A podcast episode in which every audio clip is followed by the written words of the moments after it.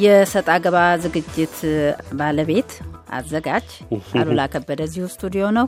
ዛሬ ምን እንዳያስክ አስተዋውቀታል።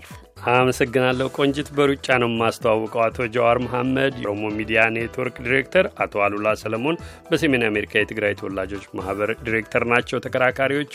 ርዕሱም ዝርዝሩም ዝግጅቱ ላይ አለ። በቀጥታ ወደዛ እንሂድ። ጃዋር መሐመድ፣ አሉላ ሰለሞን እንግዶች የሁለታችሁንም በድጋሚ ለዚህ የሰጥ አገባ ዝግጅታችን ተመልሳችሁ ስለተገኛችሁ አመሰግናለሁ። በቀጥታ አሁን ወደሚያነጋግሩ ጉዳዮች ልውሰዳችሁ። ፖለቲካ፣ የለውጥ እንቅስቃሴ እንዲሁም ግጭት የታከለባቸው አንዳንድ ሁኔታዎች ስጋትና ፈተናዎችን የደቀኑ ይመስላል። እስኪ ዛሬ ያለውን ሁኔታ በየበኩላችሁ በየዕለት ሕይወታችሁ የምትከታተሉ እንደመሆናችሁ ከግምገማችሁ እንንደርደር።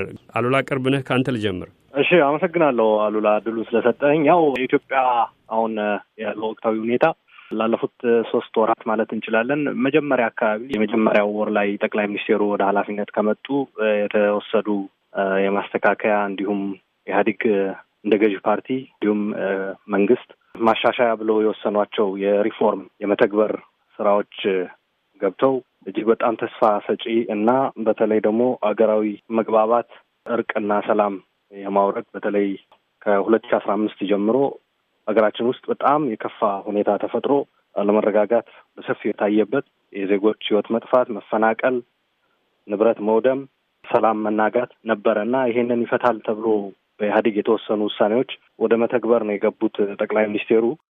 ስለዚህ በዚህም እጅግ በጣም ጥሩ የሚባሉ አዎንታዊ ነገሮች ታይተዋል። ነገር ግን ተከትሎ ደግሞ በተለይ ህብረተሰቡ ያገኘውን ነገሮችን በሰላማዊ መንገድ የመጠቀም እና ሀሳብን የመግለጽ መንገድ ትንሽ ወደ አልተገባ አዝማሚያ እየተቀየሩ የመጡበት ሁኔታ አለ። ስለዚህ በአንድ በኩል ተስፋ፣ በሌላ በኩል ደግሞ ስጋትንም ያጫረ ሁኔታ ነው ያለው። በተለይ ኢትዮጵያ የብዙ ብሔሮች multi ethnic ፌዴሬሽን ሀገር መሆኗ በፌዴራሊዝሙም በህገ መንግስቱም የተቀመጡ መርሆች አሉ። እንዲሁም የኢትዮጵያ እውነታም የሚያሳየው ነገር ነው። እነዚህን በተለይ በማስተናገዱ ረገድ ትንሽ ችግሮች ተስተውለዋል። በህገ መንግስቱ የተቀመጡ የፌዴሬሽኑ ምልክቶች እንዲሁም አገሪቱ እንደ አንድ እውነታ ተቀብላ ብዙህነትን የምታስተናግድባቸው አካሄዶች ትንሽ እነዚህ እየተሻሩ እና ወደ ድሮ አስተሳሰብ የመመለስ አዝማሚያ በሰልፎችም ተንጸባርቀዋል። እንዲሁም በማንነታቸው ምክንያት በአንዳንድ አካባቢዎች ሰዎች target ተደርገዋል፣ ተጠቅተዋል። ስለዚህ ይሄ ስጋቱ ነው። የመጀመሪያው እስረኞች መፈታቱ፣ የኢኮኖሚ የፖለቲካ ሪፎርም ማካሄዱ ተስፋ የሚሰጥ ነገር ሆኖ እሱም ተከትሎ ደግሞ የመጣ አስጊ ሁኔታ አለ ማለት ይችላሉ። መልካም ስጋትም እድልም በአንድ አሉ ነው የሚሉት አቶ አሉላ። ነገር ግን እነኚህ ስጋቶች ከተለያየ አቅጣጫ በተለያየ መንገድ የታዩ ይመስላል። አንዱ ሌላውን ቡድን የሚወነጅልበትም ሁኔታ ይታያል። በዝርዝር እንገፋለን። አቶ ጀዋሪ እርስዎ ነው እድሉ። እርሶስ እንዴት ይገመግሙታል አሁን ያለውን ሁኔታ? እንግዲህ ከአሉላ የምስማማው ተስፋም ስጋትም ያለበት ሁኔታ ነው ያለው። ተዛ የሚሰጠው በተለይ ደግሞ ለመጀመሪያዎቹ ወራት ትንሽ ከርፈፍ ብሎ የነበረው የለውጥ ሂደት በአሁኑ ወቅት በከፍተኛ ፍጥነት እየተካሄደ ነው። ሀገሪቷን ለረጅም ጊዜ ሲበዘብዙና ሰዎችን ሲጨፈጭፉ የነበሩ ግለሰቦች ከስልጣን ተነስተዋል። ሀገሪቷ በኢህአዴግ በህወሀት ሲደረጉ የነበሩ ግፎች በግልጽ ሚዲያ እየወጡ ያሉበት ሁኔታ ነው ያለው። የጸረ ሽብር ህጉ ተነስቶ በሽብርተኝነት ያለ አግባብ የተፈረጁ ድርጅቶች ውንጀላው ተነስቶላቸዋል። ሚዲያዎች በሰላም ሀገር ገብተው እንዲሰሩ ሁኔታዎች የተመቻቹበት ሁኔታ ነው ያለው። በዚህ መልኩ ተስፋ እየሰጠ ነው ያለው። በሌላ ወገን ግን ስልጣን ያጣው በተለይ ደግሞ የፖለቲካ ስልጣን ማጣቱ ለኢኮኖሚ የበላይነቴ የበላይነቱ ያሰጋው ከዛም አልፎ ደግሞ በተለይ ደግሞ እስከ ዛሬ ለተሰሩት ወንጀሎች ተጠያቂነት ይመጣል ብሎ የሰጋው ደህንነትና ከመከላከያ አካባቢ ከፍተኛ ሴራ እየተሰራ እንደሆነ ነው የምናየው። ቅድም አሉላ እንዳለው በብሔር ብሔረሰቦች መካከል ግጭት ለመቀስቀስ፣ ህዝቦችን ለማጋጨት፣ የኢኮኖሚውን ሳቦቴጅ የማድረግ ከዛም አልፎ ጠቅላይ ሚኒስትሩን ለመግደል የተደረገ ሙከራ እንዳለ ነው የምናየው። ይሄ እንግዲህ በጣም የሚያሰጋ ሀገሪቷን ወደ ከፍተኛ ብጥብጥ ሊያደርስ የሚችል lawlessness ማለትም የህግ አልበኝነት እንዲስፋፋ እየተደረገ ነው ያለው። የዚህ ምክንያቱ አንደኛው ጠቅላይ ሚኒስትሩም ሆኑ ሌላው የሀገሪቷ ህዝብ እሳትን በማጥፋት ላይ busy ሆነው ተጠምደው የተጀመረውን ለውጥ ወደፊት እንዳይገፉበት ለማሰናከል ነው። ከባሰ ከባሰ ደግሞ በሀገሪቷ ውስጥ ህግ አልበኝነትና ግጭቶች ተባብሰው ጠቅላይ ሚኒስትሩ ሀገር ማስተዳደር አልቻለም፣ security ማምጣት አልቻለም ብሎ ህዝቡ ተስፋ ቆርጦ ከደህንነትና ከመከላከያ ወገን በመሆን ለውጥ ቀልበሳ መፈንቅለ መንግስት እንዲካሄድ ሁኔታዎችን ለማመቻቸት እየተደረገ ያለ ሙከራ ነው እና ይሄ በአንድ ወገን የሚያሰጋ ነው። ተስፋ የሚሰጠው ግን ህዝቡ ሙሉ በሙሉ ለማለት በሚያስችል ደረጃ የዚህ ለውጥ ደጋፊ ሆኖ ይህንን በተጨባጭ በሰልፎችም በተለያዩ በሀገር ቤትም በውጭ ውስጥም በኢትዮጵያ ታሪክ ታውቆ በማይታወቀው በማይታይ መልኩ ከፍተኛ የሆነ የዓላማ አንድነትና ቁርጠኝነት የታየበት ስለሆነ እነኚህ ሴራዎችንም ለማክሸፍ የሚያስችል ሂደት እንዳለ ነው የሚታየኝ። መልካም ከምትግባቡባቸው ከጀመርን የተስፋ ብርሃን ፈንጥቋል፣ ነገር ግን ፈተና አለ ብላችኋል። ይሁንና የችግሮቹ ምንጮች በተመለከተ ከተለያዩ ወገኖች የተለያየ ሀሳብ ነው የሚቀርበው። አቶ ጀዋር በገለጹት እጅግ አደገኛ በሆነ የብዙዎችን ሕይወት በቀጠፈ ድንገት ላይ የተከሰተው ውጤት አልደረሰም። ተከትሎ የሚኖሩትን እንመለከታለን። አሁን ግን እስካሁን እየታዩ ላሉት ፈተናዎች ኃላፊነት መውሰድ የሚችል ወገን አለ ወይ? ማንም የማያተርፍበት ችግር ውስጥ እየተገባ ምናልባትም ሁሉንም ስሌቱ ወደ ተሳሳተ አቅጣጫ ይወስዳል የሚል ነገር ነው እየተሰማ ያለውና አቶ አሉላ ቅድም በምክንያትነት የገለጿቸው አሉ። በእርግጥ ኃላፊነት የሚወስዱ ወገን እርስዎ በሚደግፏቸው ቡድኖች ጭምር የሚታዩት አለ? አመሰግናለሁ አሉላ።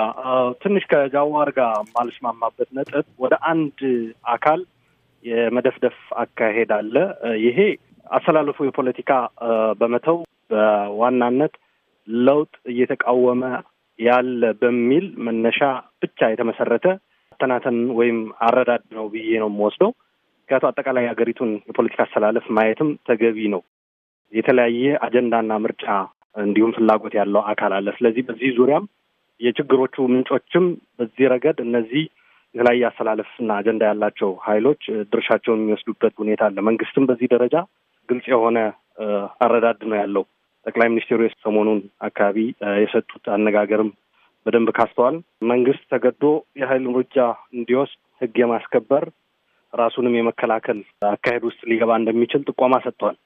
ስለዚህ እንዲሁ በአንድ አካል ወይም ደግሞ ለውጥ ያልተቀበለ አካል አለ፣ ጥቅሜ ተነክቶብኛል፣ ስልጣን ተነክቶብኛል፣ የኢኮኖሚ ተጠቃሚነት ተነክቶብኛል የሚል አካል ዙሪያ የተፈጠረ ነው ብሎ መደምደም ትንሽ ይከብዳል። ሲጀመር አጠቃላይ ሀገሪቱ ውስጥ የነበረው ችግር ተጠያቂ የሚሆነው አጠቃላይ መንግስትና ይህንን መንግስት እየመራ የነበረ ገዢ ፓርቲ እንጂ አንዱን ነጥሎ ከዛ ውስጥ በማውጣት የተወሰነ የመንግስት ክፍል ወይም ከገዢው ፓርቲ አንድም ነጥሎ በማውጣት የሚካሄድ አካሄድ አንድ መንግስትም በዛ ደረጃ ያምናል፣ ኢህአዴግም በዛ ደረጃ ያምናል የሚል እምነት የለኝም። እኔ እንደዛ ብሎ የሚወስድ አካል ምናልባት እንዲሁም በድርጅቱ አሰላለፍ ዙሪያ ነጥብ የማስቆጠር ስትራቴጂ ቀይሶ የሚንቀሳቀስ አካል ሊኖር ይችላል። ይሄ ስትራቴጂ ነው፣ የትግል ስልት ነው። ምንም ሊገርመኝም አይገባም። ነገር ግን ኃላፊነት ላይ በነበረበት ጊዜም በዚሁ ተግባር የከሰስነው አካል እንደገና ተመልሰ አሁን ከኃላፊነት ከወረደ በኋላም በተመሳሳይ ተግባር መክሰስ ራሱ ግምት ውስጥ ያስገባል የሚል እምነት አለኝ። መልካም። በመሰረቱ ኃላፊነት መወሰድ ካለበት ለነበሩ ላለፉ ችግሮችም አሁን እየተፈጸሙ ያሉት መንግስት ኃላፊነት እንዳለው አካል መንግስት እንደ መንግስት እርምጃ መውሰድ ካለበት መንግስት መፍትሄ የሚላቸው እርምጃዎች ይወስዳል። ገዢው ፓርቲም እንዲሁ እንደ ገዢ ፓርቲ ላለፉ ችግሮችም ተጠያቂ ይሆናል። ጠቅላይ ሚኒስትሩ በፓርላማ ይህንን ገልጿል። ይሄ ማሸበር ጉዳይ ሲነሳ ለተቃዋሚ የሚተው አይደለም፣ ሁላችንም የምንጠየቅበት ነው። እንዲያውም እኛ በአሸባሪነት መከሰስ ነበረብን ለፈጸምነው ተግባር።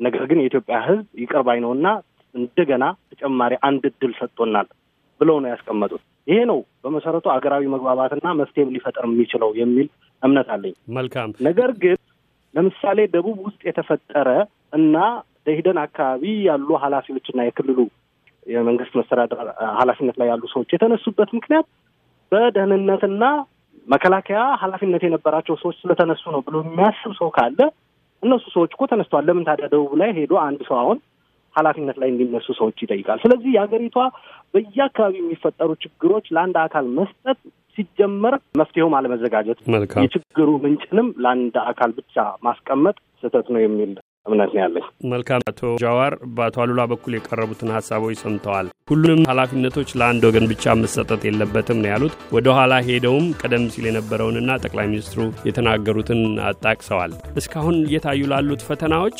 ኃላፊነት መውሰድ የሚችል ወገን አለ ወይ? አቶ ጃዋር